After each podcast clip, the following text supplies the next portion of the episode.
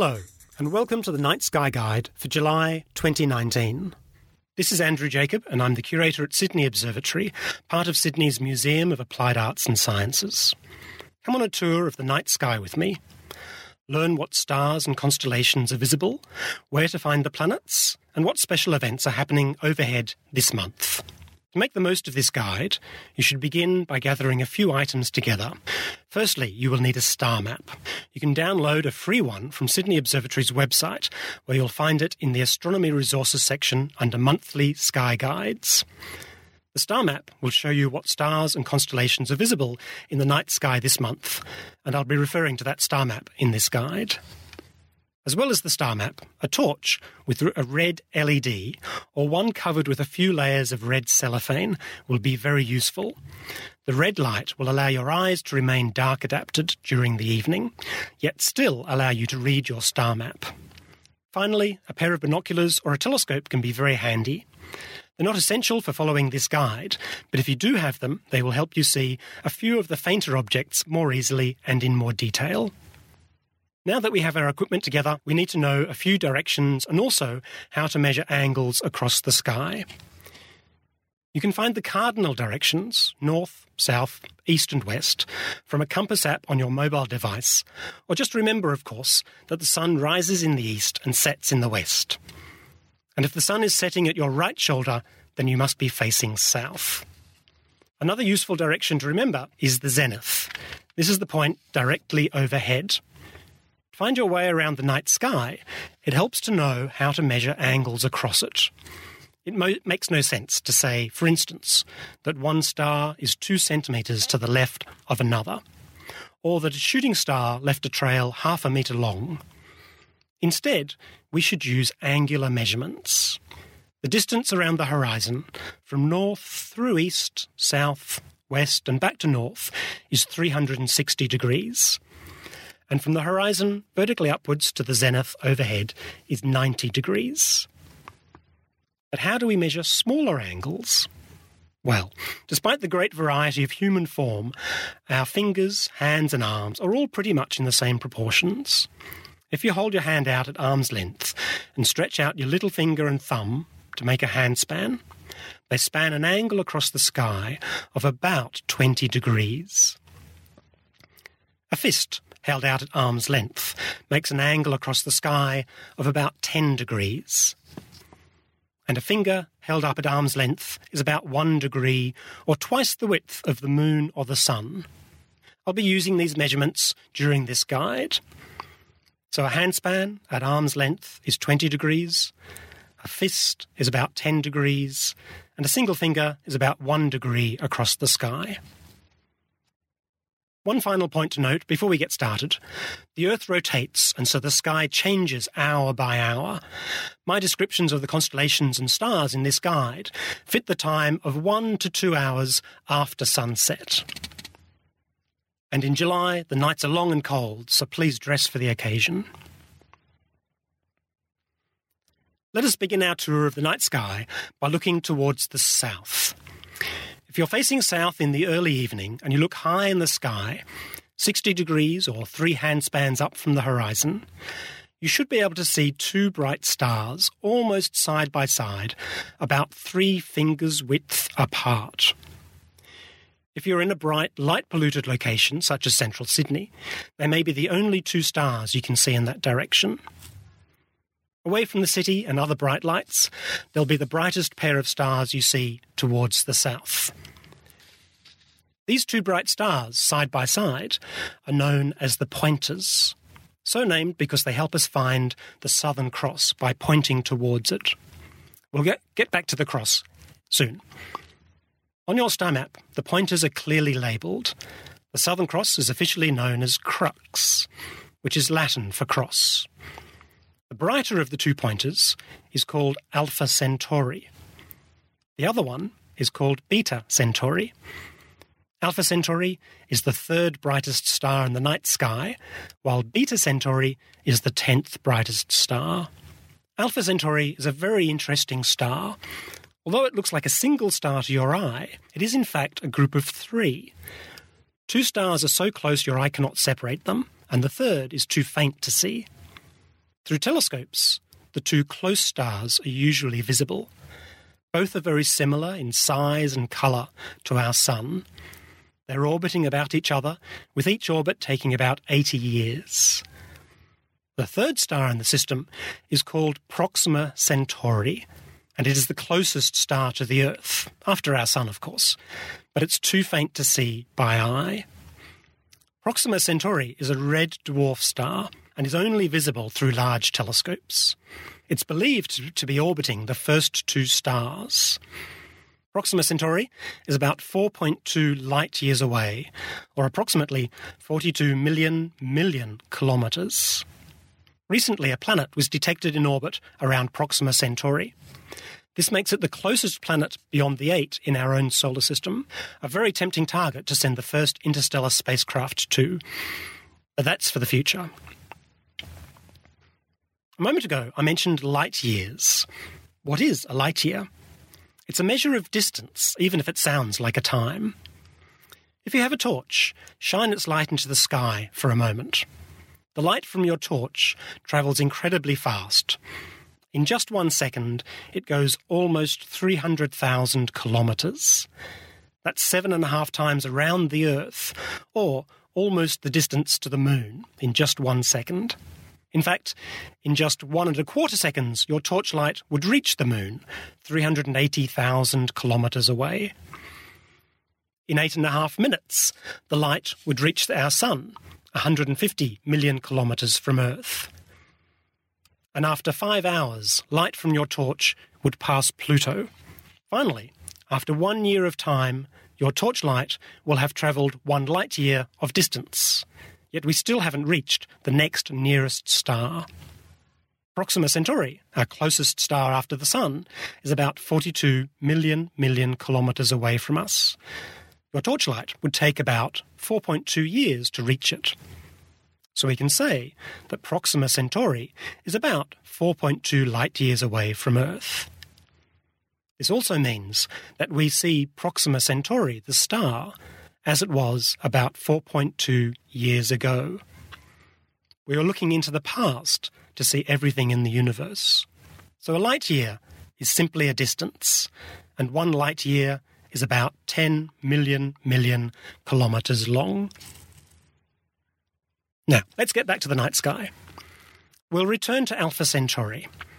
If you draw an imaginary line from Alpha Centauri to the right through Beta Centauri the other pointer star, and onward you'll reach the Southern Cross. Well, nearly so. The line you've drawn passes just above the cross. At first glance, the cross may look like a triangle, but the fourth star soon becomes clear. In July, the Southern Cross is at its highest point in the sky, standing upright and looking just as it does on the Australian flag. In fact, our flag can help you identify the shape of the cross in the sky. The Southern Cross is very useful as it can help us find the direction of true south. Hold your hand out at arm's length and measure the length of the long arm of the cross using two fingers, from the top star of the cross to the bottom star. Now, measure this distance downwards four times in the direction the long arm of the cross is pointing. After measuring four times downwards, you should find yourself pointing at the sky about halfway between the cross and the horizon. This point is called the South Celestial Pole, the South Pole of the sky. It's the point in the sky about which all the stars appear to rotate over the course of the night. In contrast to the Northern Hemisphere, where there's a North Star. Here, no bright star marks the south celestial pole. It's just an imaginary point in the sky. And now, if you drop a vertical line from the south celestial pole straight down to the horizon, you have found the direction of true south on the ground. Here's something interesting you can do if you have a camera that allows you to leave the shutter open, or an app that allows you to make star trail photos.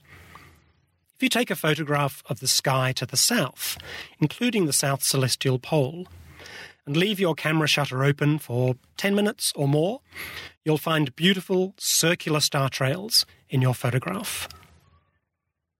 Look back at the Southern Cross. The brightest star of the cross, the one at its foot, is called Acrux. It's labelled with the Greek symbol alpha on your star map. Moving clockwise around the cross, we come to Mimosa on the left, then at the top of the cross, Gacrux, and finally on the right is Delta Crucis. Acrux, at the foot of the cross, is another multiple star system, like Alpha Centauri, but this one is about 320 light years away from us. Mimosa, on the left, is about 108 light years away. If you have binoculars, use them to view Mimosa. Now, the star itself is not too interesting, but look just to its left and you will see a small sparkling group or cluster of faint stars in the shape of a triangle. Astronomers call this type of object an open cluster, and this one is named the Jewel Box. It's a group of young stars, not more than 15 million years old, about 5,000 light years away. This cluster looks much better through any telescope when stars of different colours, red, yellow, or just plain white, are seen. If you have an eye for colour, you may notice that Gacrux at the top of the cross is orange. It is a cool red giant star, much larger than our Sun. It's only 88 light years away, so it's the closest of the four main stars of the Southern Cross. The Southern Cross appears on the Australian flag, of course. The flag designers did a very good job of representing the stellar cross.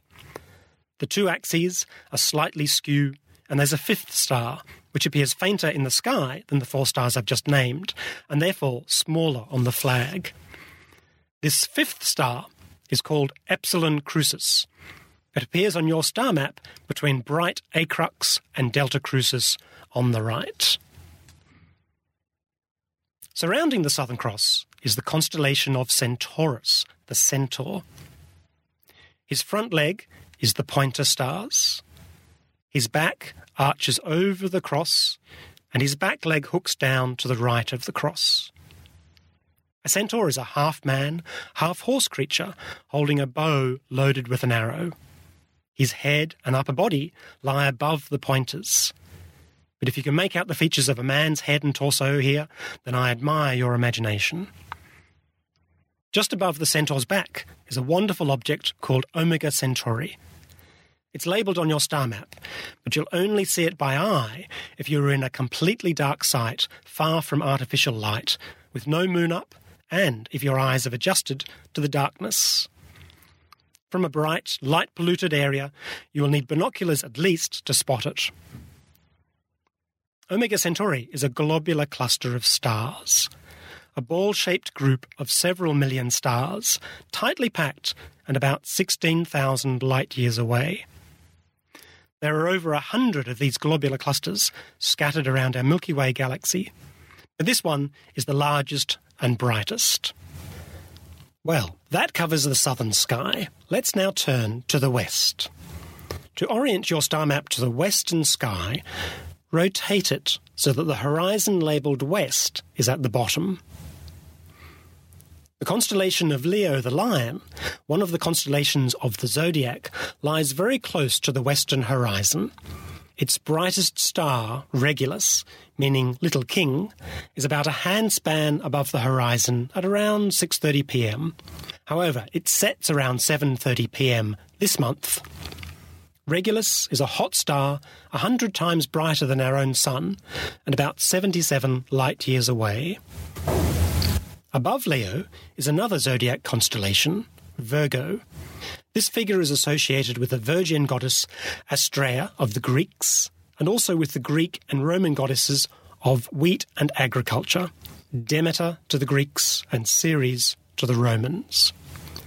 Her human form is hard to make out in the sky, but the constellation's brightest star is Spica, at about 60 degrees or three handspans above the western horizon.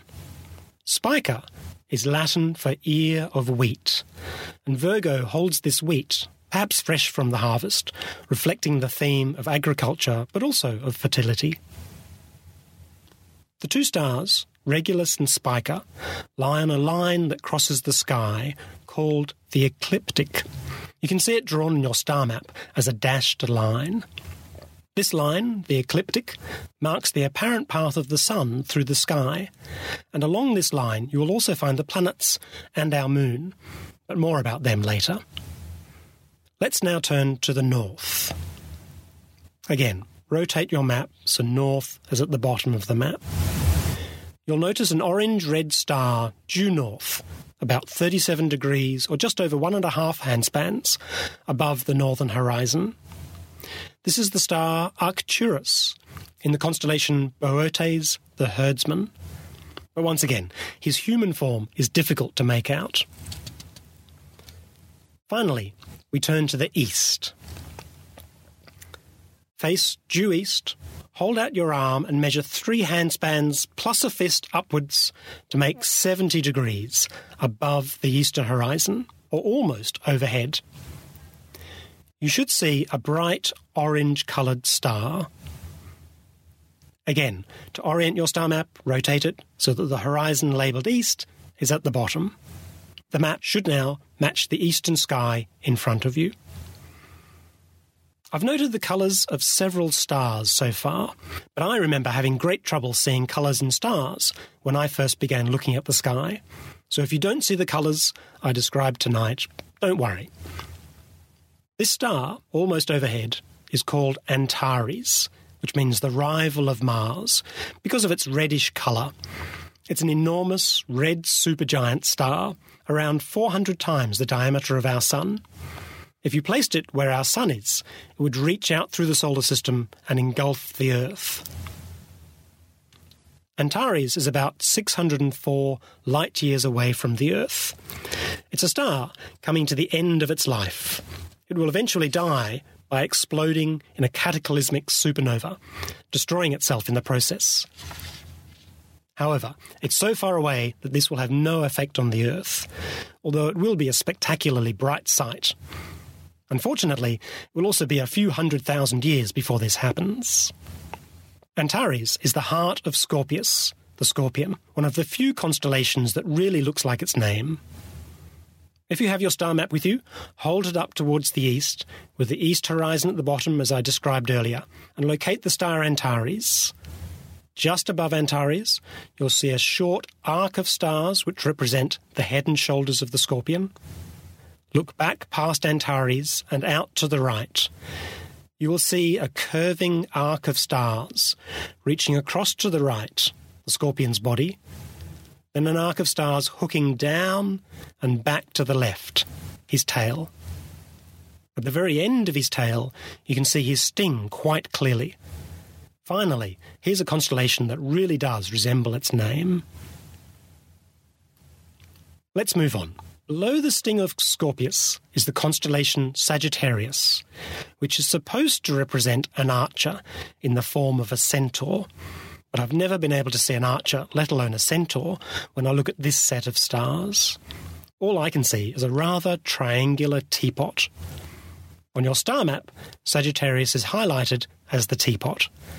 Can you see the teapot pouring tea all over the tail of Scorpius? Just off the tip of the teapot is an interesting point in the sky. If you're away from bright city lights and you've been outdoors for more than 15 minutes or so to allow your eyes to adjust to the darkness, you might have noticed the Milky Way stretching overhead. It's a band of faint, milky light stretching from the Southern Cross past the two pointer stars and continuing overhead through the tail of Scorpius, through Sagittarius, and finally down to the eastern horizon. The centre of our Milky Way galaxy lies just above the tip of the teapot, not far from the sting of Scorpius. It's a good thing we're out here near the edge of the Milky Way galaxy and a long way from the centre, because at the centre of our galaxy, 27,000 light years away, lies a very large black hole over 4 million times the mass of our Sun. We're quite safe from it, out here towards the edge of the galaxy. If you haven't already succumbed to the cold, and if you have binoculars handy, here is your observing challenge for July.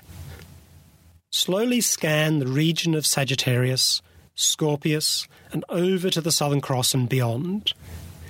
In this region, there are many open clusters, like the Jewel Box, globular clusters, like Omega Centauri, multiple stars, like Acrux and Alpha Centauri, and nebulae, like the Orion Nebula we met in January's guide.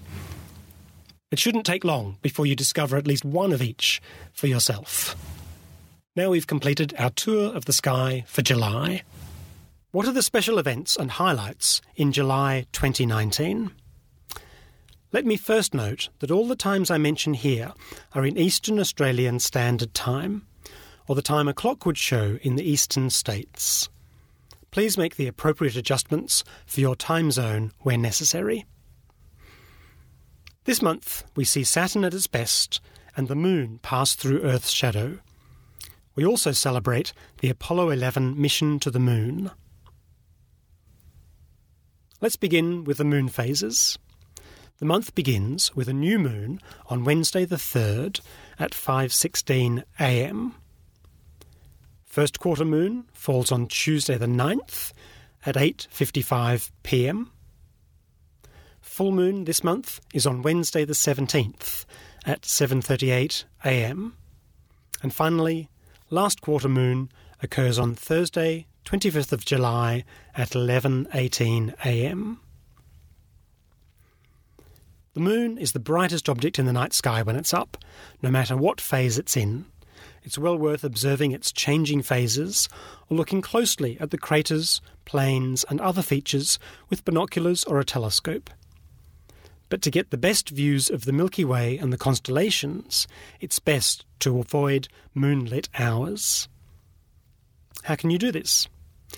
If the moon is between new and full, that is, waxing, Wait for it to set before observing the Milky Way and the stars.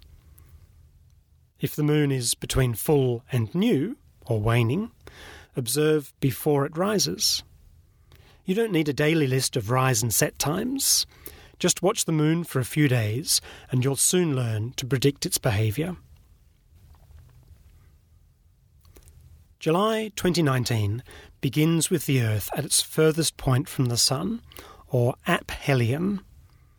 This occurs on Friday, July the 5th at 8:11 a.m. At that time, we will be just over 152 million kilometers from the sun. This month, the morning planets to look for are Mercury, Venus, and Saturn. Both Mercury and Venus are low in the eastern sky just before sunrise. Mercury only appears toward the end of the month, and Venus moves closer towards the Sun during the month and disappears from view by the middle of the month. On the other side of the sky, in the west, Saturn is low and getting closer to the western horizon as the month goes on. The evening planets in July are Mercury, Mars, Jupiter, and Saturn. Both Mercury and Mars are very low in the western sky, far below the constellation Leo and its brightest star, Regulus. Mercury disappears by mid month, and Mars finally gives up the ghost and disappears by the end of the month. Last year, I raved on about Mars at opposition and how good it would look. If only a planet wide dust storm hadn't erupted and obscured all its surface features. So, if you want to spot Mars in the evening sky one last time, try on July the 4th, when a very thin crescent moon sits just to the right of the now very pale red planet. Jupiter and Saturn are both rising high in the eastern sky during July evenings. Jupiter shines brightly just below the red star Antares. It's the brightest object in the eastern sky at present. Saturn lies below and to the right of Jupiter by about 30 degrees. That's a handspan plus a fist. You'll see it just below the teapot shape of Sagittarius. Saturn is the best placed planet for observing this month, it being at opposition on July the 10th, at 3:07 a.m. to be precise. Opposition refers to the time when a planet is on the opposite side of the sky to the Sun, and in practice, this means it's at its brightest and closest. For a few hours, either side of midnight, all month, it's high overhead and seen through the least thickness of Earth's atmosphere. If you have a telescope, now is the best time to observe Saturn. Its fascinating rings are clearly visible, with the Cassini division, the largest gap in the rings, clearly detectable even in a small telescope. Look for the shadow of the rings falling on the planet, and also for the flattening of the poles. Saturn spins so rapidly in just 11 hours that it bulges at the equator and flattens at the poles. It doesn't look quite as round as you might expect. Look also for Titan, Saturn's largest moon. Most of the time, Titan appears as the brightest star nearby Saturn when you see it through a telescope. Titan takes over two weeks to orbit Saturn, so you won't see it change position much from night to night. This moon has a dense atmosphere composed mostly of nitrogen, like our own atmosphere. And it rains too, the rain forms rivers that flow into lakes, from where the liquid evaporates back into the atmosphere to form clouds and rain once again. But the temperature at Titan's surface is about minus 180 degrees Celsius.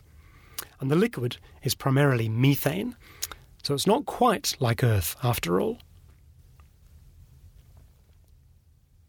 What else is happening in July? There's a partial eclipse of the moon on the morning of Wednesday, July the 17th. But despite over half the moon dipping into Earth's shadow, this eclipse occurs during the morning twilight, so it will be less spectacular than usual. From the eastern states, it begins at about one minute, past six in the morning and ends just after the moon has set, which in fact is after sunrise for most locations. So, again, not an easy eclipse to observe. The full eclipse is seen from Perth. If you're travelling to Chile or Argentina on July the 2nd, you have a chance to view a beautiful total solar eclipse. But take your eclipse safety glasses with you.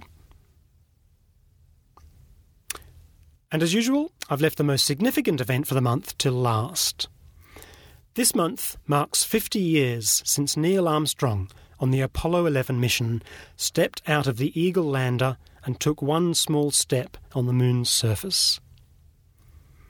For hundreds of thousands of years, humans have been observing the moon rise and set, measuring the passage of time by its changing phases, wondering what caused the dark markings on its surface, and making up stories to explain its existence. And just 50 years ago, three men in a flimsy spacecraft, not much larger than your bathroom, with thousands more men and women working in support, left Earth in a great leap to walk for the first time ever on another world.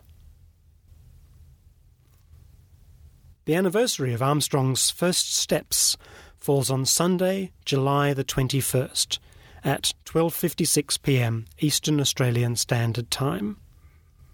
It was on July the 20th in the USA. The Powerhouse Museum has an exhibition to mark the landing and showcase Australia's role in what some describe as the most significant historical event of the last thousand years. And that wraps up the special events for July 2019. An excellent companion to Sydney Observatory's monthly night sky guides is the annual Australasian Sky Guide, by Dr. Nick Lomb. It's jam packed with monthly night star maps and astronomical information, including rise and set times for the Sun, Moon, and planets, plus tide times, and a detailed look at our solar system and upcoming astronomical events. It's available from Sydney Observatory or the MAAS Store, or you can purchase it online, for which some additional costs apply. For more astronomical information, check Sydney Observatory's website and blogs, and keep in touch via our Facebook and Twitter accounts. And if you're in Sydney, visit the observatory in the Rocks area. Book in for a night tour to view the skies through our telescopes, or tour our exhibition for free and discover the history of Australian astronomy. And that brings to an end this Night Sky Guide from Sydney Observatory and from me, Andrew Jacob. Thank you for listening, and I wish you clear skies until next time.